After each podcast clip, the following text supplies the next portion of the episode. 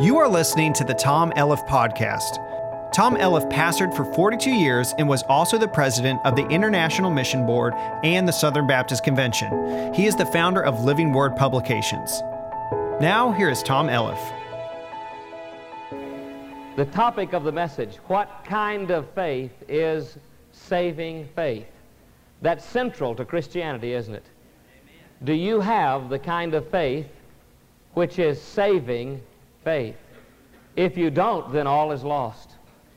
And so the Apostle Paul deals with that in these verses, which we're going to be looking at this morning and next Sunday morning. What kind of faith is saving faith? And so, if you will, please read along with me aloud as we begin reading with verse 16.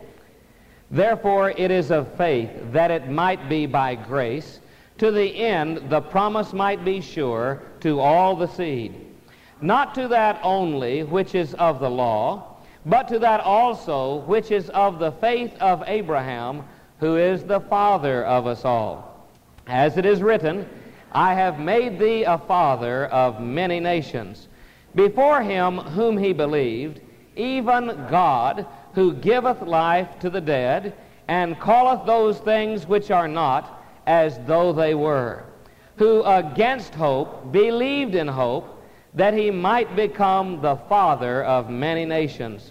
According to that which was spoken, so shall thy seed be. And being not weak in faith, he considered not his own body now dead, when he was about a hundred years old, neither yet the deadness of Sarah's womb. He staggered not at the promise of God through unbelief, but was strong in faith giving glory to God, and being fully persuaded that what he had promised he was able also to perform, and therefore it was imputed to him for righteousness. Now it was not written for his sake alone that it was imputed to him, but for us also, to whom it shall be imputed, if we believe on him that raised up Jesus, our Lord, from the dead who was delivered for our offenses and was raised again for our justification. Now let's pray together. Father in heaven, we come before thee with hearts of praise and adoration.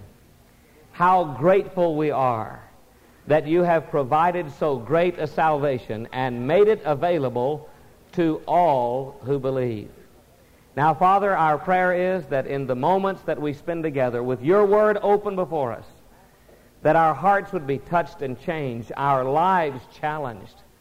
Father, we pray that the simplicity of the gospel would break through so that we would see it is by faith that we appropriate your grace unto salvation. Lord, there are many here who are struggling with what it takes to become a Christian.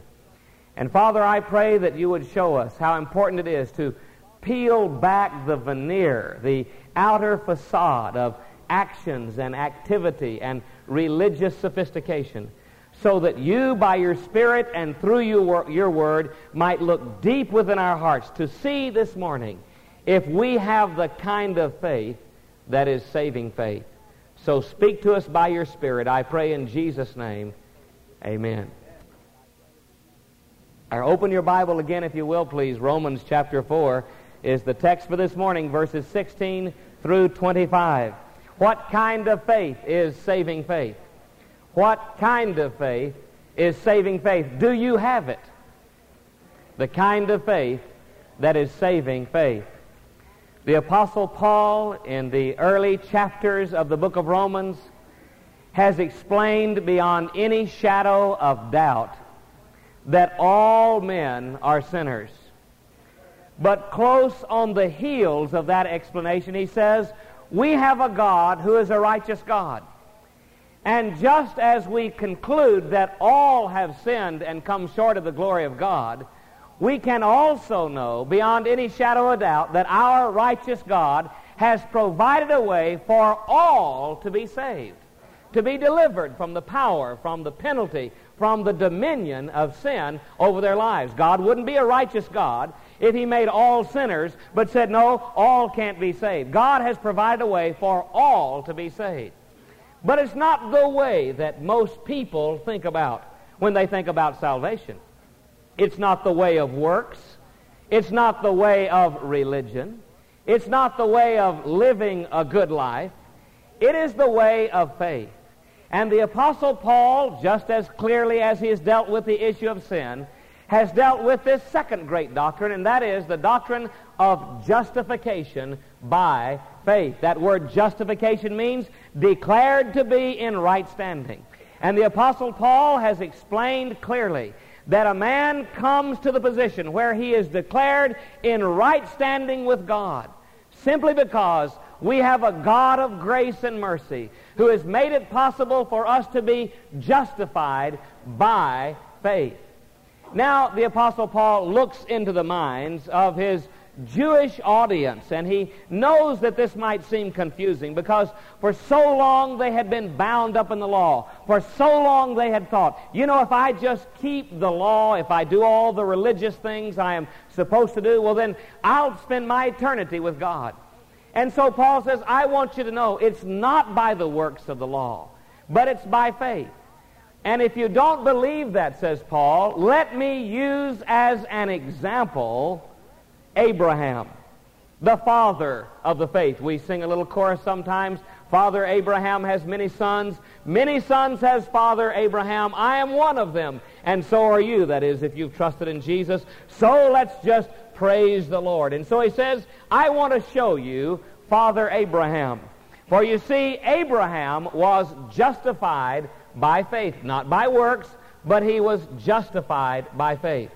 And in Abraham's life, we are going to see the kind of faith that is saving faith. The scripture says, Abraham believed God, and it was counted unto him for righteousness. We read about the fact that faith is imputed. That word imputed means faith is credited to, towards someone. Someone is counted as having faith or counted as having righteousness by faith. And so he uses Abraham as an example. Let me ask you a question. Do you have the kind of faith that is saving faith? How do you know? What does saving faith feel like? How much faith does it take to be saved anyway? How do you measure faith? Do you measure it in length or in width or in volume? How do you measure how much faith it takes to get saved? If somebody just nailed you to the wall and said, look, we're going to examine your faith, do you have the kind of faith that is saving faith? How do you know if you have the kind of faith that is saving faith? What does the kind of faith that is saving faith say when that person decides to trust in Jesus? How do you know what to say? Have you said the right words? How hard do you have to try to live the right kind of life if you have the kind of faith that is saving faith? Well, the Apostle Paul is going to answer those questions as we study verses 16 through 25. What kind of faith is saving faith? Now, I think he says, first of all, here, that your faith is saving faith if it has the Lord God alone as its object. Let me say it again. Your faith is saving faith if it has the Lord God alone as its object. In other words, we have to strip away religion. It's not faith that trusts in religion.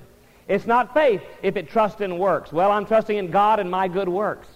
It's not saving faith if it trusts in some kind of ritual. It is not saving faith that trusts in what your parents say about your conversion. I talked to a lady one time who said, you know, I went through a serious period of doubt, wondering whether I was a Christian. But I would always call up my mother, and my mother said, Oh, you're saved. Don't question that. I know you're saved. I remember when it happened. And you cried, and I know you're saved. Saving faith is not faith in what your mother says. Saving faith is not faith in what your father says.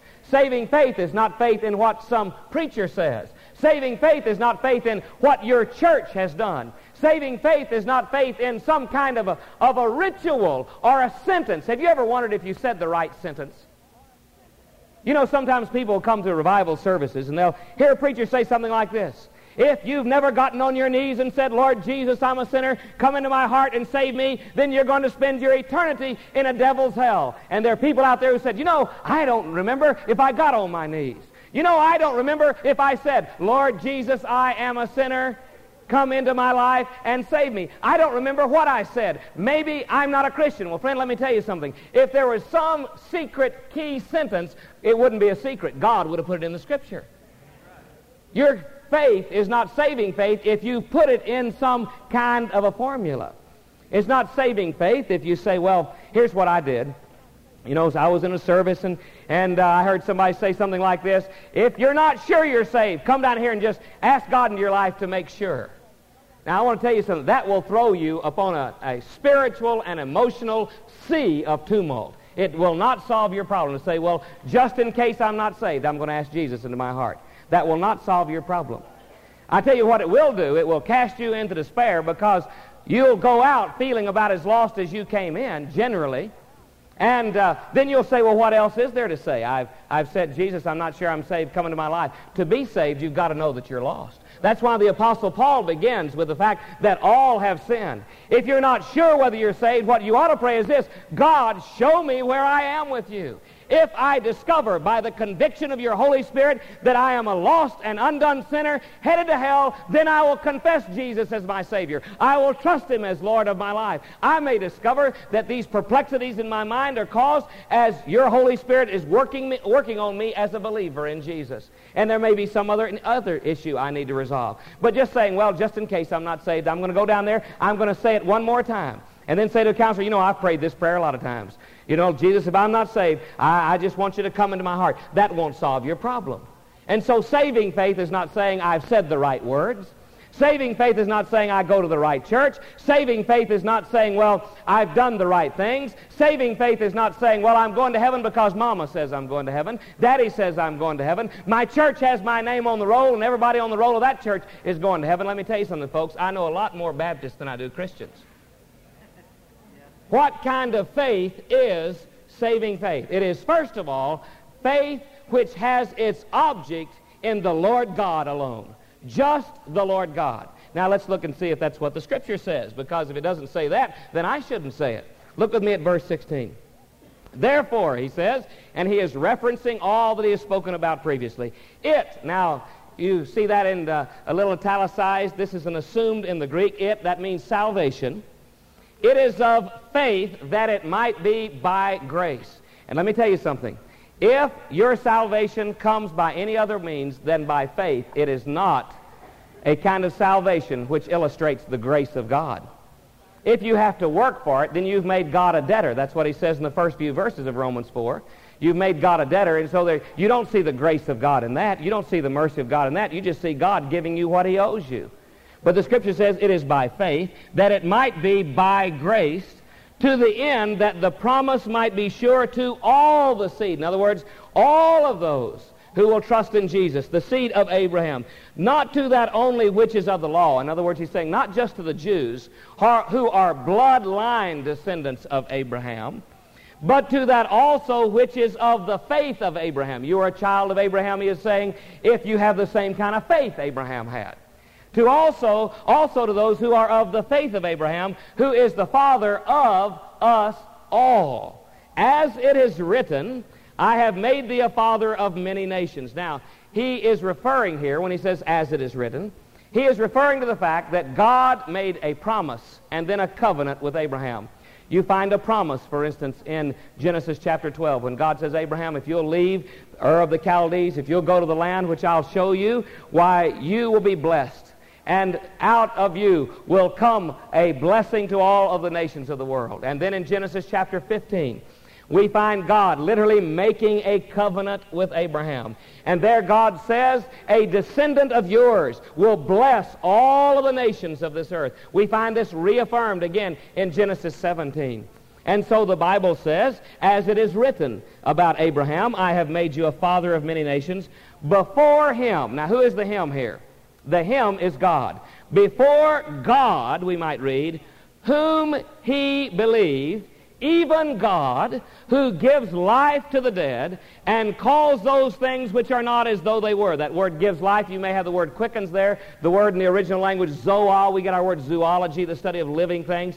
Who gives life to the dead and calls those things which are not as though they were. Look at verse 24. But for us also to whom it shall be imputed or credited, if we believe on him that raised up Jesus our Lord from the dead who was delivered for our offenses and was raised again for our justification. Now, what I am trying to express this morning as we look at the Scripture is that saving faith is faith which has as its object, its target, the Lord God alone. Not God in some works, not God in some religion, not God in some human righteousness, not God in someone else's opinion of our salvation, but it is saving faith if it rests in God alone. And that's what Abraham did. Abraham got to a point where he knew that if God didn't do it, it would not be done. And that's why the scripture says Abraham believed God and it was counted unto him for righteousness. How much faith does it take to save somebody? Do you think that uh, is an issue with God? Do you find any place in the Bible where God says it takes this much faith in order to get saved? Do you know what God is interested in? He is not interested in the amount of your faith. He is interested in the object of your faith. You see, your salvation doesn't depend how much, on how much faith you have in God. It depends upon the God in whom you have your faith. Now, let me give you an illustration of this. I'm standing up here on this platform. And whether this platform holds me up has nothing to do with my faith in it. I might have a little bit of faith and think that I'm just going to fall through any moment. Or I might have a lot of faith and jump up and down on this thing. But whether I fall through is not based on how much faith I have, but on what this is constructed of, the object of my faith. Let me give you another illustration. I, I read one time of a man who moved from down in the south where the weather was always balmy up to one of those frozen regions in the northern part of the United States. And uh, might have been here today, as a matter of fact. At any rate, um, he wanted to go from his small town to another town that was on the other side of a lake. And because of the heavy snow, the road around that lake was closed off. And the people in his town said, well, that's easy. All winter long, we just walk right straight across the lake to that other town. And this guy just shuddered. he thought, walk on water? I mean, I know it's frozen, but you mean walk across that lake? And they said, sure, everybody does it. Just walk across that lake. There's the town over there. It'll save you a lot of time, and you can just do it. Well, he went down there to the edge of that lake, and he thought, my, I've never done this before. I haven't ice skated. I haven't done anything. I mean, this is a big old lake. I, what if I got out in the middle and, the, and it wasn't frozen? I mean, what if it wasn't very thick this size? And so he began to creep out across this lake. And then when he got out to the middle of it, and he was just, you know, a mile from either shore, he, he got on his hands and knees. He thought, that'll help a little bit. At least he could be praying as he went under. And uh, I mean, he was, he was going across, and sure enough, just as he suspicioned, the ice began to rumble. And he thought, here it goes. It's going to crack open. I'm going to fall through. And he looked over to his right, and the reason the ice was rumbling is because a guy was driving a truckload of coal right across the lake. And here he was. You see, the amount of faith you have is not the issue with God. It is the object of your faith that counts. And I want to ask you a question. In whom are you resting for your salvation? The certainty you have in your heart this morning that you are saved, from whom does it come? Does it become because God, by His Spirit, is bearing witness with your spirit that you've put your trust alone in Him, Him who raised up Jesus from the dead, Him who sent Jesus so that His death might pay for our sins? Are you putting your trust solely in Him to save you? Are you saying, well, I'm saved because my name is over here, or I wrote it down here in the back of my Bible, or I went to this meeting, or I go to this church, or I'm sure trying to live a good life, or my parents say I'm saved? It must be the Lord God alone who is the object of your salvation if you're to have saving faith. Now let's look at a second observation the Apostle Paul makes. Saving faith, saving faith, has the Word of God as its authority. It has the Lord God as, it, as its object. It has the Word of God as its authority. Now notice what the Scripture says in verse 18. Abraham, against hope, believed in hope that he might become the father of many nations, according to that which was spoken. He's referring here to a passage that you can find right in the scripture. So shall thy seed be. And you can read back in Genesis 15. Now, this was a remarkable thing because God had come to Abraham and said, Abraham, you and Sarah, your wife, are going to have a child. And through that child, I'm going to bless all the nations of this world. And your seed will be a blessing to all the earth. And I'll make an everlasting covenant with you. Now, as the years passed, the time came when Abraham was 100, almost 100 years of age. And Sarah was a little over 90. And Abraham know, knew what happens to your body when you, when you get older. And he knew that, that the time for, for, for being the father of a child had passed. And here was Sarah. And she was over 90, and he knew that the womb was dead, so to speak, the scripture says. His body was as good as dead, and the womb was barren and dead. But God had said, this is what's going to happen. You are going to be the father and the mother of a child through whom I'll bless all the nations. Now, Sarah at one time laughed. She says, How can that be? How can that be? And God said, With men, you know, this might be impossible. With me, this is easy. All things are possible. Nothing is too hard for me. And by the way, he said, Sarah, just as a reminder that you laughed, I want you to call him Isaac when he's born. And that means laughter. Just to remind you that you can laugh at me if you want, but my word is the ultimate authority.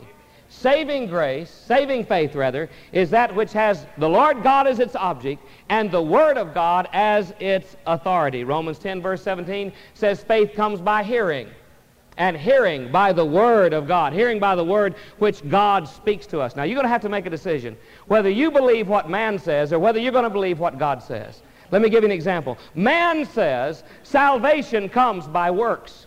I mean, that just makes sense. God says, no, it doesn't. In Ephesians 2, verses 8 and 9, he says, For by grace are you saved through faith, and that not of yourselves. It is a gift of God, not of works, lest any man should boast, which is the authority in your life.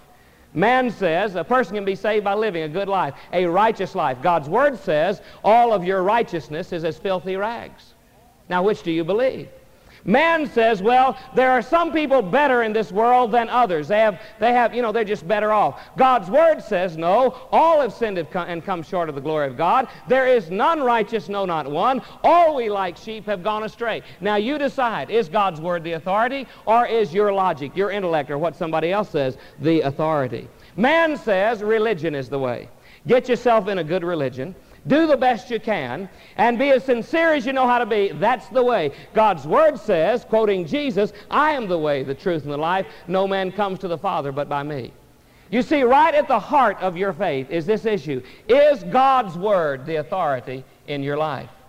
Now, I want to tell you something. It's not the authority in your life if you're not doing what the Word of God says to do. Here's a man who says, Oh, I believe God and God's Word is the authority in my life. I don't tithe. Well, then God's Word is not the authority in your life. I don't give. Well, then God's Word is not the authority in your life. I don't witness. Then God's Word is not the authority in your life. I don't have an open heart to encourage people to come to Jesus. Then God's Word's not the authority in your life. There are certain habits which I like, which I know are damaging. Then God's Word's not the authority in your life. Saving faith has the Lord God as its object and the Word of God as its authority. Now that's very important because you see it's in the Word of God that we are told how to behave, and it is our behavior that is the outward expression of our faith. Let me give you an example of this. I could choose many, I suppose, but uh, this one seems to fit so well. I shared it with some of our Sunday school teachers a few weeks back. Now, if you want to read the details sometime later on, you can read about it in John's Gospel, chapter 5, beginning with verse 1. But in those verses, here's what we find. Jesus goes down to a place in Jerusalem called Bethesda, the Pool of Bethesda. Now, Bethesda in those days, by the way, was an, uh, an architectural and an engineering wonder.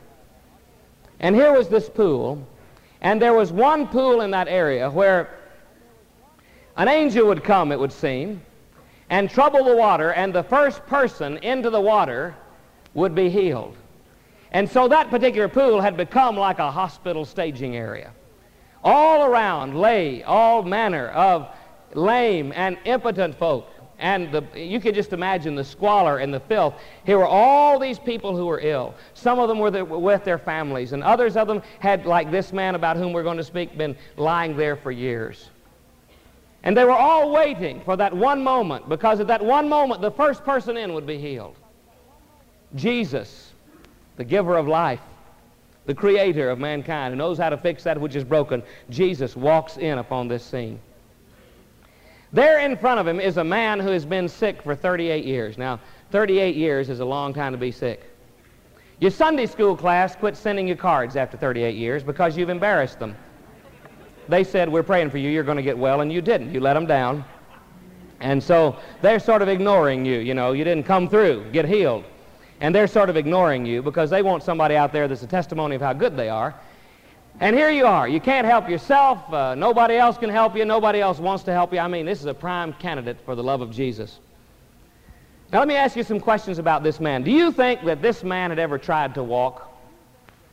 Well, sure, that's how he found out he couldn't walk. I mean, the obvious is obvious. Probably when he was a boy, his, his parents exercised his legs and said, You're going to walk one of these days. But he didn't. Let me ask you another question. Do you think this man wanted to walk? Well, of course he wanted to walk. Why would you position yourself down there in the midst of all that squalor, waiting for one event, having only a slim chance of being... Of course he wanted to walk. Do you think that he couldn't walk? Well, of course. Now, there are people who read this and say, well, this is a psychosomatic illness. That's ridiculous. Let me just tell you something. If you haven't walked in 38 years, you can't walk. I mean, your, your, your limbs will atrophy. The man couldn't walk. He wanted to walk. He had tried to walk, but he couldn't walk. Now, suppose you went up to him and you said, Hey, you want to walk? And he said, Yes, sir.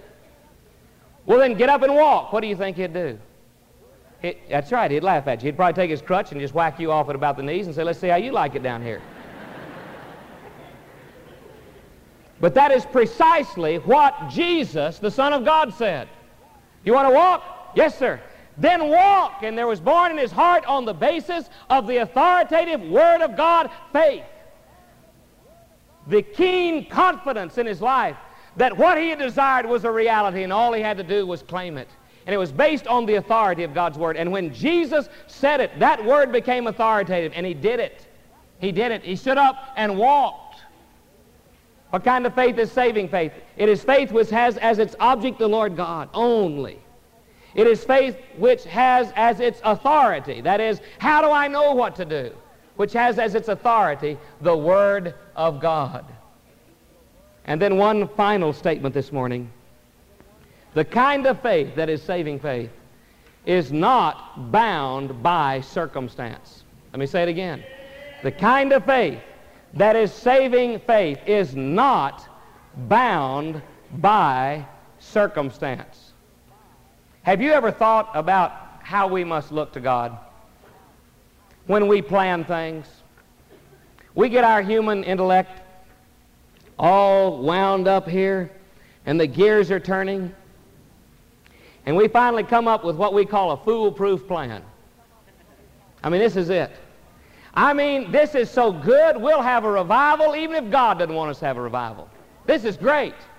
I mean, it's going to work. This is so great. It's going. There's no way that this can't work. And you do that in your home. And You do that in your life. We do it in churches. You know, this is tremendous. This is a great plan. Now, the reverse of that is also true about us. We look around at the circumstances, and they look a little bleak, and they look a little dismal, and say, we say, well, it can't be done. For instance, our church can't move out there. We can't move into that great new facility which is going to say to the world, we love you. Jesus is the answer. We want you to come, and, and we want you in the name of Jesus to find all the love and mercy and forgiveness and cleansing and healing, all that God has for you. We look at that and we say, we can't do that this year. Why? Well, because the economy is flat in Oklahoma. You know, as if God was saying, my goodness, I've never, ever existed when the economy was flat before. Well, what am I going to do about this? You see, we begin looking at our circumstances. Now, Abraham and Sarah had an opportunity to do that. Look at verse 19. Being not weak in faith, he considered not his own body now dead. He could have. He could have said, Lord, are you kidding? I'm a 100 years old. No way I'm going to be a daddy. And when he was about a 100 years old, he didn't consider himself dead, his body now dead. Neither yet the deadness of Sarah's womb. He didn't say, Lord, my wife is 90. I mean, the warranty has run out. There is no way that we're going to have a baby. Don't you understand, Lord? You probably think that we're young, but we're old. I'm almost 100. She is over 90. This can't work. But because Abraham had his focus of attention on God, the object of his faith, and because Abraham had settled it that God's word was the authority for his faith, Abraham just reached right through all the circumstances and laid hold on what God had for him. And the kind of faith that is saving faith is not bound by circumstances. Some of you are so beat down, whipped, looking like a dog, looking like you could eat oatmeal through a drain pipe, looking like you had an inoculation with lemon juice before you got here this morning. My circumstances. I'm so sad. It can't be done. I can't live in the victory that God has for me. Oh, it's so bad. It's so terrible. I want to tell you something. The kind of faith that's saving faith will stretch right through all your circumstances and let you put your hands upon what God has said is available for you. That's the kind of faith that is saving faith. We're so subjective. You know, we look at circumstances. Circumstances would have told Noah there's not going to be a flood. You're making an idiot out of yourself building a boat. They'd never seen a flood. They'd never seen a rainstorm. It had never rained. The firmament would just come down to the earth, move up in the daytime, and that would protect the people, you know, and, and the water the earth, but not by rain. And so circumstances would have said, Noah, you're an idiot for building an ark. Circumstances said there's no way that Red Sea is going to split right down the middle from one side to the other so that you can walk across on dry land. Circumstances would have said there's not any way you're going to walk up to a rock and get water out of it. Circumstances would have said there is no way that for 40 years God's going to let you wake up every morning with breakfast, lunch, and supper on the table. Circumstances would have said there is no way that the Jordan River is going to split apart so that you can walk over into Canaan. Circumstances would have said there is no way that Jericho, the mightiest walled city of its day, walls 30 feet thick, are going to fall down. Circumstances would have said that. Circumstances would have said to the prophet of God, there is no way that you can go into the room with that little dead boy and see him raised to life. Circumstances would have said that circumstances would have said to that widow who is broke and running out of food, there is no way you can just keep tilting that pot and oil to come out of it and come out of it and come out of it till the famine is over. Circumstances would have said that. Circumstances would have said to the disciples, there is no way the man with the withered arm is going to be healed. There is no way the blind is going to see. No way the deaf is going to hear. No way you're going to feed five to 13,000 people with five loaves and two fish. Circumstances would have said that circumstances would have said there is absolutely no way you're going to get a bunch of ragtag gypsies up in a room and God so come down on them that when they come busting out of that upper room on the day of Pentecost, they literally turned the world upside down because of their trust in Jesus. Circumstances would have said that. And circumstances are saying to some of you, you can't be saved. You don't know my circumstances, preacher. You don't know what's happened in my life. You don't know how bad I am. You don't know all the trouble I've got. I want to tell you something. The kind of faith that's saving faith does exactly what that man did who was palsied. He couldn't get to the Bible says in the King James Version he couldn't get to Jesus because of the press. That's pretty good. the press has kept a lot of people from Jesus. But he couldn't keep, get to Jesus because of the crowd that was around him. But he stretched through the crowd and said, I tell you what, if you just get me on a roof, bust a hole in it, I'll get to Jesus or the kind of faith that stretches through like that lady with the issue of blood who had profited nothing but been made worse. Who, when she came and saw that huge crowd around Jesus, said, All right, it's going to be hard to get up there and talk to him, but I'm going to break through. Somehow I'm going to get a hold of the hem of his garment. She had faith. In fact, Jesus straightened her out. He said, Don't go back, daughter, and say that it was touching my garment that made you whole. Daughter, your faith hath made you whole. It's your faith. Breaking through the circumstances. Some of you this morning say, preacher, you don't know my circumstances. You don't know everything that's happening to me. I want to tell you something. The kind of faith that is saving faith will come to Jesus anyway. Saving faith says God's the authority. His word is true, and he says whosoever will may come. And if he says whosoever, that means everybody. And if that means everybody, that means me. That means I can come to Jesus this morning and be saved. I can find the answer to my need this morning. Circumstances would have said that a little Vietnamese helicopter gunship pilot could have never been saved. Over there in Vietnam, seeing all kinds of people killed, the country ready to collapse, getting his family together before Saigon fell, and sending his wife and her brother and their little daughter on board a ship to who knows where. Getting in that helicopter on the day that Saigon fell and finding it crowded with people flying out across the Gulf, watching the fuel warning light come on. And here he is, a man, a Shintoist, who's never had a thought like this in his life, who's only thought about his ancestors, never thought about God. Here is a man sitting there at the control of a helicopter saying, Dear God, help. Turning that helicopter around and seeing a commercial boat and not being allowed to land, dumping the people out, and then ditching his helicopter, knowing he was going to die. Surfacing there in the ocean. An American sailor swims out to him, grabs him, pulls him up on board the ship, points his finger in his face and says, You're alive because of my God, buddy. Don't you forget it. Walking off, never saw that man again. Walking across the island of Guam looking for his family, suddenly he finds them. Brought here to this nation, over in Fort Smith, Arkansas, Fort Chaffee. I mean, how are you going to put this off? These are circumstances which say a man can't get to Jesus. Our family went over there one day and said, We want one of these families to come live in our home. I mean, right there with us. We want them. Within days, they were there. Here's a lady who'd never cooked on, never been in an indoor kitchen. Her husband, family, in our home. And riding out the gates of Fort Chaffee, with nobody else but the Father able to speak any kind of English, he says, Sir, you're a minister. Tell me about your God. Why? I'm alive because of your God. Tell me about him. And it wasn't but hours before he trusted in Jesus. Later, his family. Now, a successful businessman. I mean, a true American Horatio Alger success story. And the interesting thing out is that out there, some of you are saying, listen, you don't know what's happened to me, and you don't know what's made me angry, and you don't know the awful things I've seen. That's why I can't come to Jesus. Yes, you can. Yes, you can.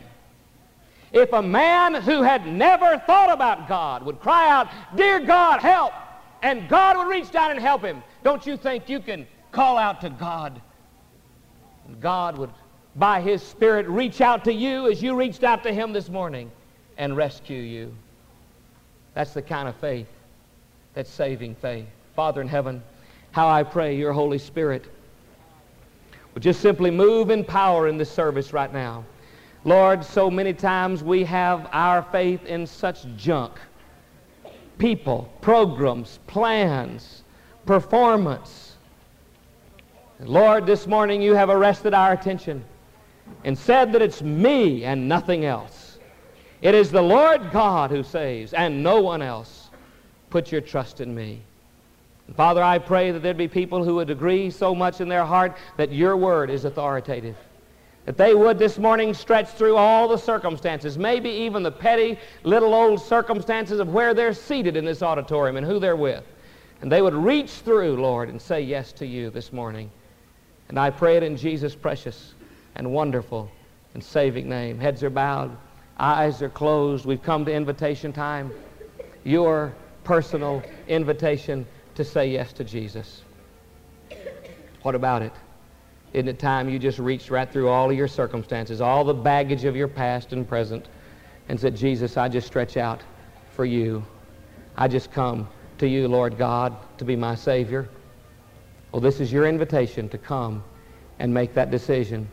From all over this congregation, I want to encourage you right now, if you know what you ought to say to Jesus, just to come on. People are beginning to come even now, up in the balcony. That's it. You, wherever you are on this lower floor, way back there at the back, wherever you are, if you want to say yes to Jesus, yes to Jesus, just stretch right on through. You come this morning. Just stand up quickly. God bless you, sir. God bless you, ma'am. Others, as you come, just come on right now. I'm saying yes to Jesus today.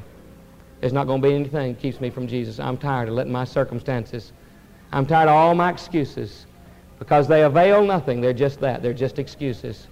And this morning, today, I'm coming to say yes to Jesus. Yes to Jesus. So if you know what it is that you need to say as an individual or as a family, whatever decision it is that God's put on your heart, would you do this quickly and quietly, even as I'm speaking right now? You just stand up, make your way to the aisle. This is the time to do it. Make your way to the nearest aisle. Make your way forward. Find one of these counselors here and say, look, this is the decision I need to make for Jesus. This is it. This is the time. This is the decision I want to make today for the Lord Jesus. God bless you as you come. Others are coming. Would you just join them right now? Today, today, I'm saying yes, yes to Jesus today. Now, what kind of decisions do people make? What kind of decisions should you make this morning? Well, let me ask you a question. Do you know beyond any shadow of a doubt, are you certain if you died today that you'd spend your eternity in heaven? Can you say that? I know it. Can you say, God, just by His Spirit bears witness with my spirit? I'm not trusting in anything else but just Jesus. And I've put my trust in Him alone to be my Savior. Or would you have to say, you know, I've always rested in the fact that other people told me I must be a Christian. I've always rested in the fact that, that I made a decision in a church that was supposed to be telling the truth. I've always rested in the fact that I was pretty good, better than a lot of people. And I realize now I, I can't do that any longer. I need to trust in Jesus alone. And I'm going to come to him this morning. Jesus said, I am the way, the truth, and the life. No man comes to the Father but by me. John said, As many as received him, to them gave he power to become the sons of God, even to them who believe on his name. Paul said, All of us have sinned. We have come short of the glory of God, and the wages of sin is death, but the gift of God is eternal life through Jesus Christ our Lord. It's a gift. Would you come and receive that gift? Just stretch right on through your circumstances. Where you're seated, who you're with, what the occasion is, stretch right on through. Husband, wife, mom, dad, young person, church member, faithful servant, reprobate. Just stretch right on through. Jesus loves you. You just come on right now. Join others who are coming to say yes to Jesus. Yes, Jesus, I want to trust you. I want to trust you today your invitation. Won't you come, even as I'm speaking? Others of you, perhaps, know that you've trusted in Jesus. You don't have any question about that. You, you know it. Beyond any shadow of a doubt, you know Jesus is in your heart. But you've never been baptized since the day that you were saved. Maybe you just saved recently. Maybe yesterday. Maybe in the past few hours. Maybe years ago, weeks ago, months ago, long years ago. But since that time, you've never been scripturally baptized. You see, now it's down to whether you believe the Word of God is the authority in your life. Jesus says we ought to be baptized. He gave us the example as well as a commandment. We see it in the early believers in the church, baptized, immersed, as a picture of having died to an old way of life and being raised to walk in newness of life. Not a way of getting saved, but a way of showing that you are saved. And if you haven't been scripturally baptized since the day that you were saved, you ought to come this morning mom, dad, husband, wife, young person, you ought to come. It could be the very thing that stands between you and real victory in your Christian life. And I encourage you to come. Just shed your pride and just come on and say to one of these counselors, look, I'm a Christian. I want to be scripturally baptized. God bless you. Others are coming. You just join them. I'm a Christian. I want to be scripturally baptized. Perhaps you're not a member of this church, but God's telling you you ought to be. What better time to join than right now? As a family, a couple, young man, young woman, single person. You say, I, I need to be in this church family. I really do. Well, this is your invitation to make that decision. Nothing ought to keep you back. I mean, the issue is whether God's just spoken to your heart this morning and said, this is where you belong. If that's the case, then I want to encourage you. I want to urge you to come on. If I could come where you are and get in your shoes and make this decision for you, I would, but I can't. It's your decision. James 4.17 says, if a man knows what is right and does it not, to him it is sin. Already people have come and are coming. Would you just join them right now? Today, I want to say, we want to say yes. We want to plant our lives here. We want to serve Jesus. From this place, we want to reach around the world as a testimony of the love of God. Perhaps there's some other decision you ought to make. The prayer altar is open. Counselors are here. You ought to just come and share what's on your heart. This is your invitation. The choir is going to sing our hymn of invitation. We're going to stand. Would you pray, Lord, your will be done in my life and then in the lives of others. And as a very part of the act of standing, would you just step to the aisle? Make your way forward and join others who are coming just now. Let's stand together. The choir is singing. You just come on right now. That's it. Just step to the aisle. I'm saying yes.